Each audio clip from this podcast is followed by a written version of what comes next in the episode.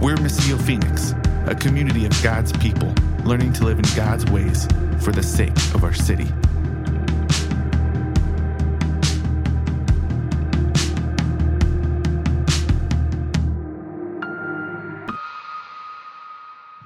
Let's do this today. I know we don't do this every time, but if you are able to, out of reverence for God's word, let's stand together as I read.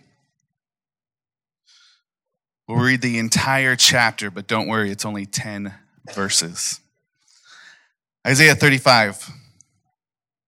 The wilderness and dry land will be glad. The desert will rejoice and blossom like a wild flower. It will blossom abundantly and will also rejoice with joy and singing. The glory of Lebanon will be given to it, the splendor of Carmel and Sharon. They will see the glory of the Lord, the splendor of our God. Strengthen the weak hands, steady the shaking knees. Say to the cowardly, Be strong, do not fear. Here is your God. Vengeance is coming. God's retribution, retribution is coming. He will save you. Then the eyes of the blind will be opened, and the ears of the deaf unstopped. Then the lame will leap like a deer, and the tongue of the mute will sing for joy.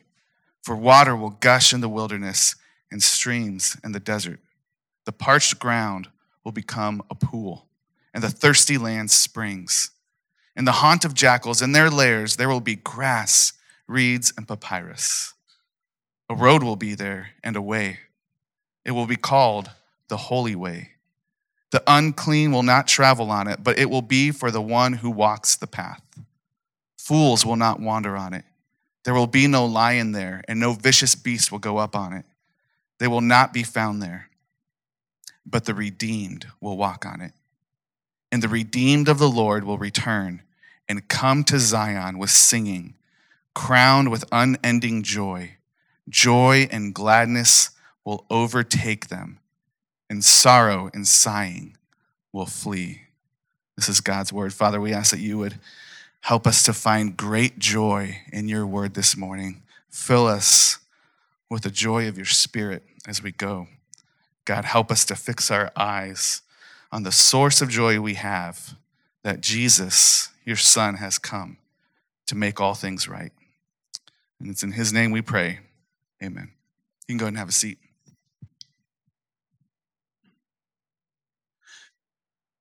A few years back, we were sitting at Cortez Park in the grass celebrating a one year old's birthday party. Uh, for a refugee family that we had been walking through a lot of life with together. And suddenly dawned on me who this kid was. Suddenly it just clicked with me who this child, this baby, this little one year old was. I don't know why it hadn't clicked sooner, but for some reason, while we're in the midst of the party, I remembered the backstory behind this little boy.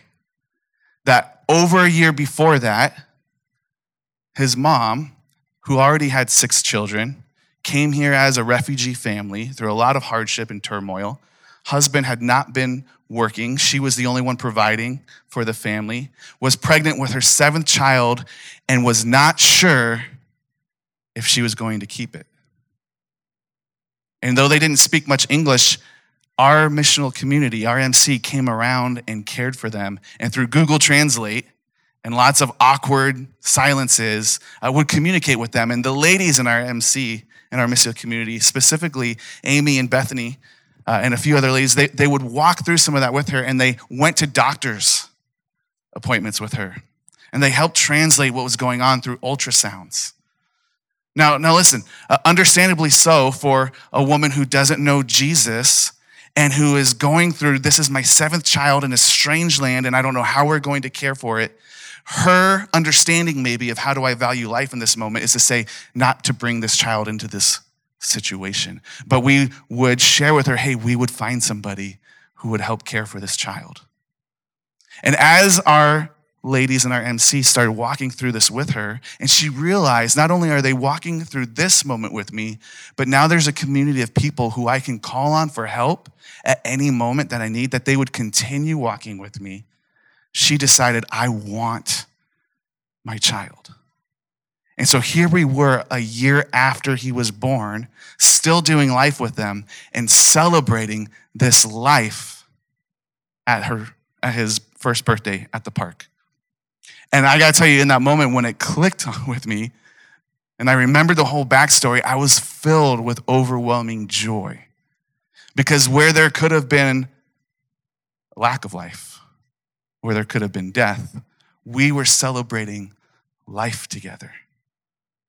Where, where there could have been loneliness and despair and wondering how she was going to provide for her child, we were celebrating that she had a community of people through the love of Jesus were surrounding and loving her.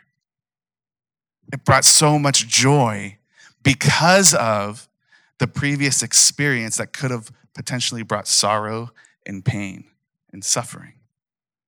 We saw life overcame and won in that instance. We get to celebrate. And, and those of you who have had children, maybe you can relate to the reality of joy and sorrow intermingled, right? Like going through childbearing, I've heard, I've read somewhere on the internet, is not the most pleasant experience for ladies, right? Uh, it's difficult, it's painful.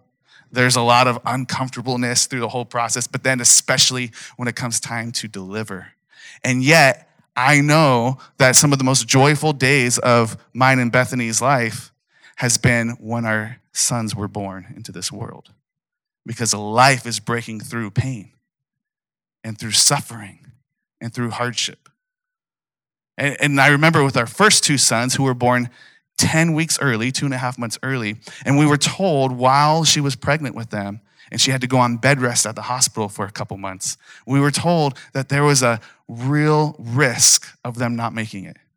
They were doing steroid injections to make sure that they could breathe properly when they were finally born. Jonas was born with a, a brain bleed when he first came. They had to like physically pump oxygen into them when they first came out of the womb. And it was kind of scary. And yet, throughout that whole process of living in the hospital for a couple months, we were filled with this overwhelming peace. Not a peace that we knew everything was going to be all right with our boys. We didn't have a guarantee of that. But because the person of peace, the Prince of Peace himself, Jesus, was present with us, we knew that this Jesus would one day make all things right. And that even if we had to suffer through the loss of our babies in that moment, that ultimately life would break through and win out. And so we held on to that peace as we held on to Jesus. But let me tell you, when they were born and they were healthy, that, that became joy. It became rejoicing. It became celebration. Life had broken through. When we had Liam, same story celebration, life. Not through as much pain. The pain with him came later, but celebration of life. And he does, he brings so much joy into our house. After the, the, twins were born and, you know, being in the hospital on bed rest for a couple months and losing your job that was fueled by a grant and the grant ran out, uh, that tends to lend toward some financial struggles, right? And so we moved into an apartment and we were trying to pay off debts. And I remember there was one year in particular where our family made $17,000 that year. That's what uh, we wrote down on our taxes, and good old Uncle Sam saw and said, Oh, you know what? Take some of this back. Like we, when the IRS feels bad for you and gives you some money back, you know there's something going on, right? And so uh, that we saw that and we're like, what in the world is going on? And yet that year we were able to give away a car to a family that needed it. We had a like taco dinner at our apartment pool, and we like fed our entire church family. And this is not bragging on us. Like, where did that come from? It was the provision of the Lord. And I remember there was one day I came home from a work trip and I was so tired. And I came home, and Bethany had our two little boys. We didn't have Liam yet. And she had planned this like little dance party, welcome home dad thing. And I was so tired, but I just remember my heart being so full. And I, and I would dance around with the little boys, and I fell down on the floor, and I was just so content and overwhelmed with joy, even in the midst of what are we going to do for paying our bills, right? Even in the midst of like, man, we still have these medical bills and we're living in an apartment and we have another kid on the way. In the midst of that, intermingled with the struggles of life, there still can be joy found because life is breaking through. We've been trying to define each of our words as we move through this Advent theme. If you remember, we said that peace is not just calm and inner tranquility and quiet, right? But it's this word shalom, this Hebrew word shalom, which means all things will be made right. And we said that hope is not just wishful thinking. Like, man, I really hope that I win the lottery, right? But we said hope that we talk about, biblical hope, is a confident assurance of all things being made right. You see how they're connected? And we can have that confident assurance in what God will do because of what God has already done through Jesus. And now, joy. Joy is really what we experience when the fullness of that comes, but it also can be experienced a little bit here and now. And so, our definition for joy is that joy is not fleeting happiness. It's not something that just comes and goes in the moment, right? Joy is not fleeting happiness, but it's a steady source of satisfaction. It's rooted in our eternal outcome, not in our temporary circumstances. I want you to just think for a moment about the things that bring you joy in life. And it could be big, it could be small. Like you could be like, the McRib at McDonald's brings me joy. Weird, gross, I disagree, but it, you know, you do you. If it brings you joy, that's fine. Think, think about whatever things bring you joy right now. It could be sitting around the table with family and friends and community, right? It, it could be uh, thinking about what God has done for you through Jesus. It could be singing together with other brothers and sisters. It could be standing at the beach, feeling the sand in your toes, and listening to the waves. What, what are the things that bring you joy in life. Now, what happens when all those things are taken away from you? What happens if you wake up tomorrow and you have no access to those things? And listen, even the really good things, like I said, standing with a bunch of brothers and sisters and singing to the Lord uh, what happens when you're in a situation like many other parts of the church are throughout the world where you can no longer gather with the saints, with other believers freely and sing? Is all your joy stolen? Is, is it all taken away? Is it smashed to pieces? Is it unattainable and unreachable? Or is it possible that you can still experience a glimpse of joy even with the sorrow in that moment because you know that one day the fullness of joy will be attained. That, that even if we did lose our sons through that pregnancy, that we knew that the God who was knitting them together in the womb would allow us to see them again one day. Right? That you can hold on to, I know that one day the fullness of joy is coming. In Isaiah 35, what we just read, we hear a lot of poetry, really. it's very uh, poetic, it's a lot of imagery used there to talk about things that are hard and harsh in the land being made full and green and teeming with life. And I really chose it because in verse 2 it says, The glory of Lebanon will be given, and that's my heritage. I'm, I'm a Lebanese man, and so I was like, okay, we're gonna. Re-. No, that's not really why. Uh, but in Lebanon at that time, it was known for these huge cedars, these gigantic trees. Like if you think about maybe in our context, the redwood forest when you go to California, it would be something similar to that. These giant trees. I remember one time we took a trip, and one of them had a tunnel through it, and you could drive through the tree. That's how big it was, right?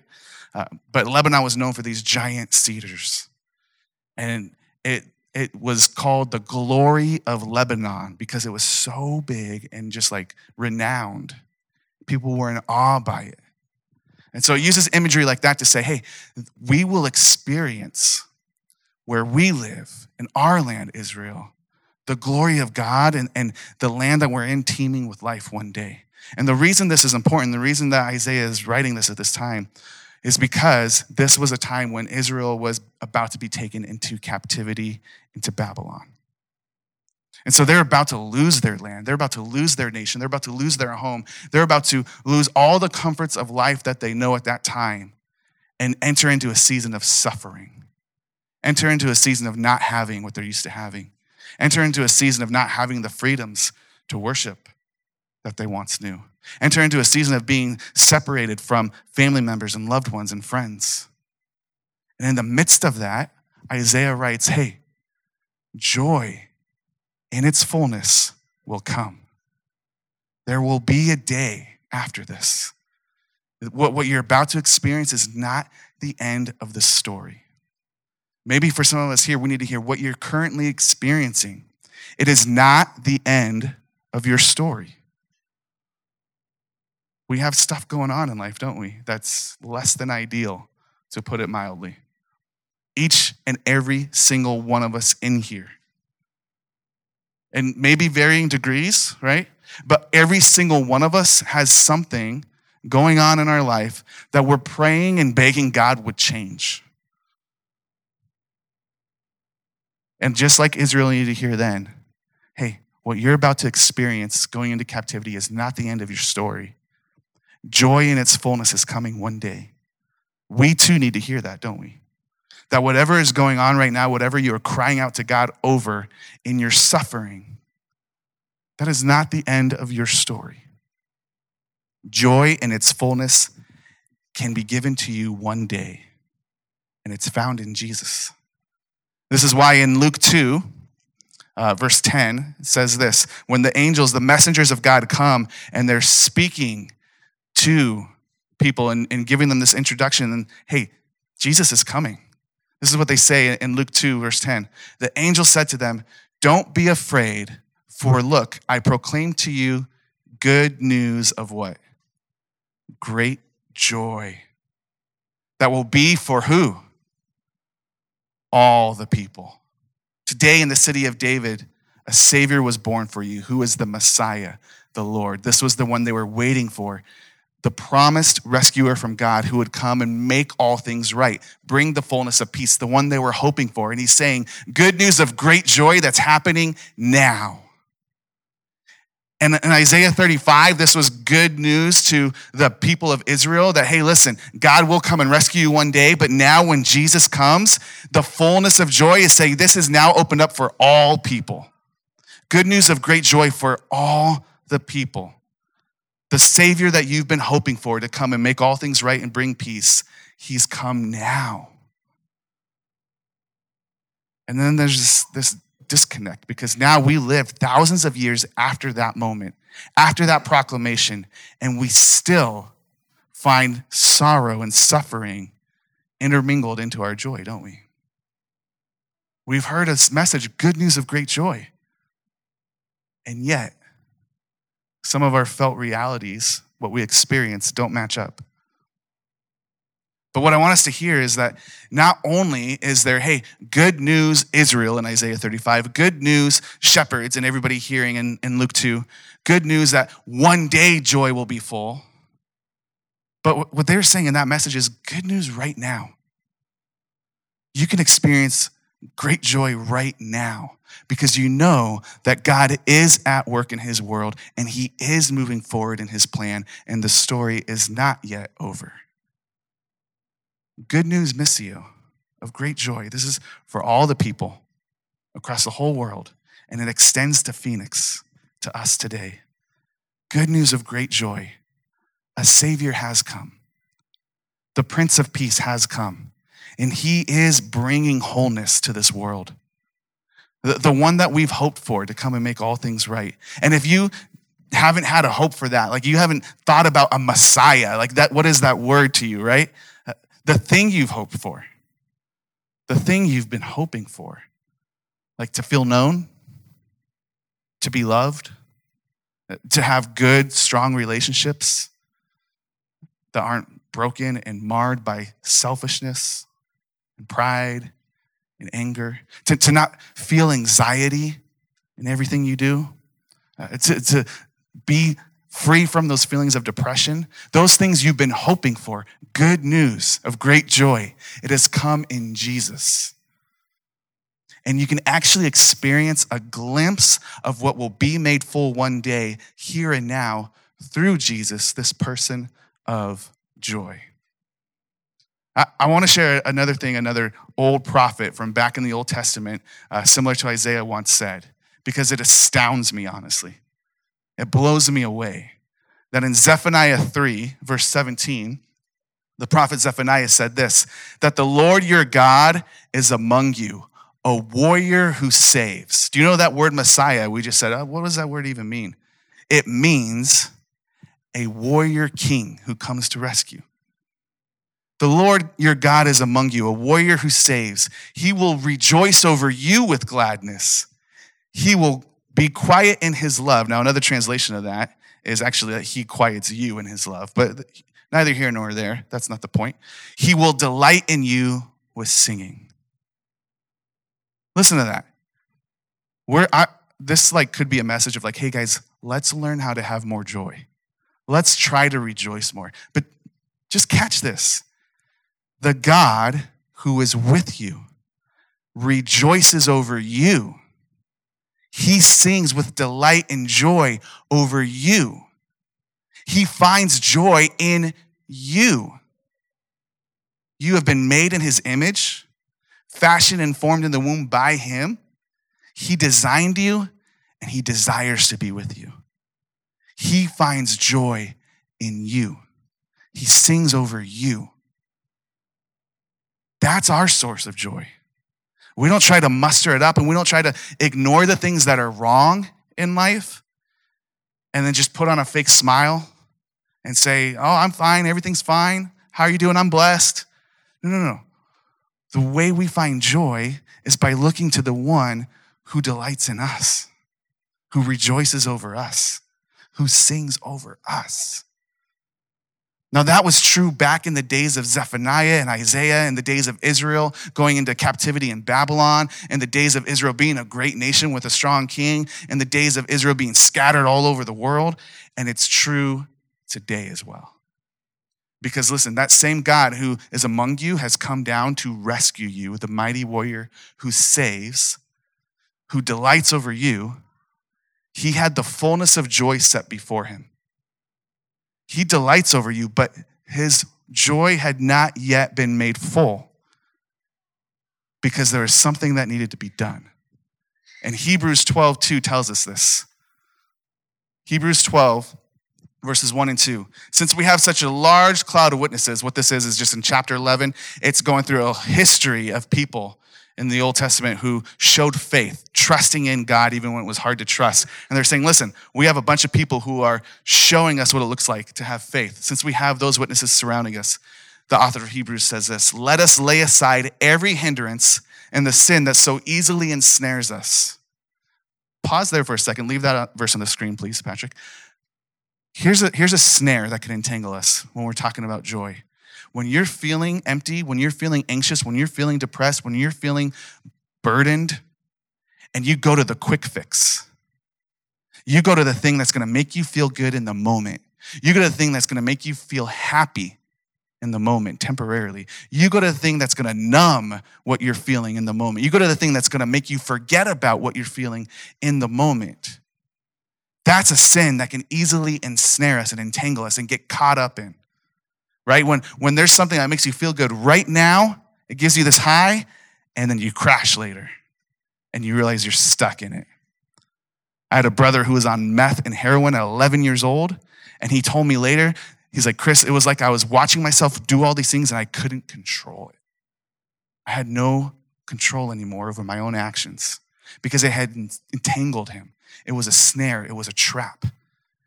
You see, he, he had a lot of stuff going on in his childhood. And he was trying to feel good. He was trying to get away from that. He was trying to find joy.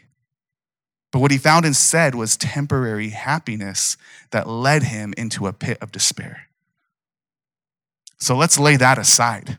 When you're feeling that anxiousness, that unrest in your soul, and you go, well, maybe if I just go to this thing, you know it's not going to satisfy you.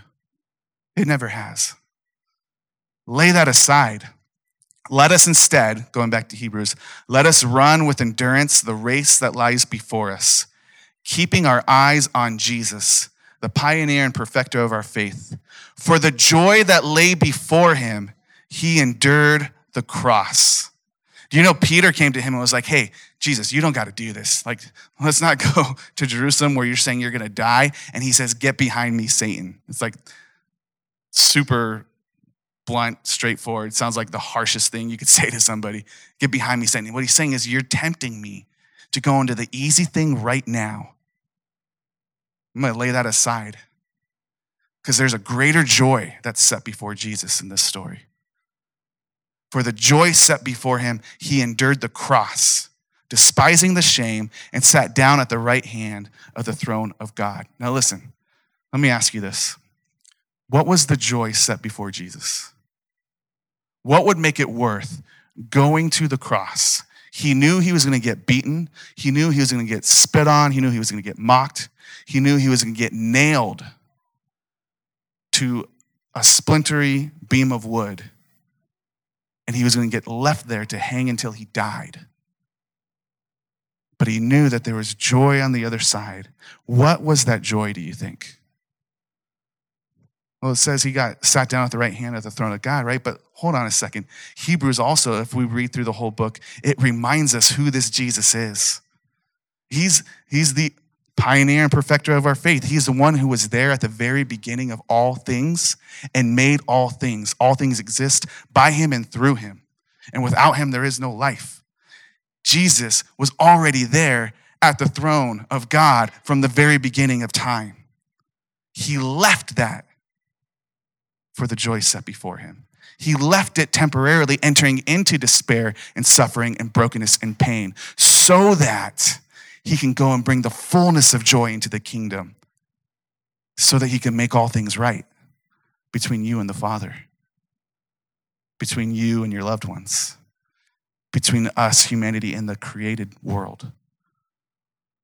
Jesus could have stayed in his throne, but the joy that he had set before him, the fullness of joy, was making all things right with the humans that God created with the ones that were made in his image, the people that he loves, bringing us back into the full presence of God, where one day we will experience the fullness of joy right there with him as he rejoices over us and we rejoice over him, as we sit down at a table and we feast together, as we live life with the God who created us. That's the joy we hold on to and the hope that we have that one day it will be made full. But even now, even now, why things aren't fully made right. Jesus is still at work preparing a place that he's going to bring us into. Jesus is still at work bringing restoration to the world. But even now, we have that Jesus, his presence with us, because he gave his spirit to the church. The Spirit of God is present with us, filling us with the joy that is offered and will one day be made full when Jesus returns. We can actually experience a preview, a glimpse, even in the wilderness here and now, as Isaiah says, because the Spirit of God who spoke and life broke through into this creation is here now. And listen, He's still ministering and speaking to us that life can break through in your own soul. Life can break through in your own heart, even in the midst of darkness. Because God is Emmanuel with us. That's what that word means. Jesus is God come to be with us. The mighty warrior who saves, as Zephaniah said, is with you. And he's rejoicing over you. May we rejoice in that this season, right? There's so many other things trying to get our attention, and trying to fill us with temporary happiness in this season but we can experience true joy, not based in temporary circumstances, but in our eternal outcome as we fix our eyes on Jesus.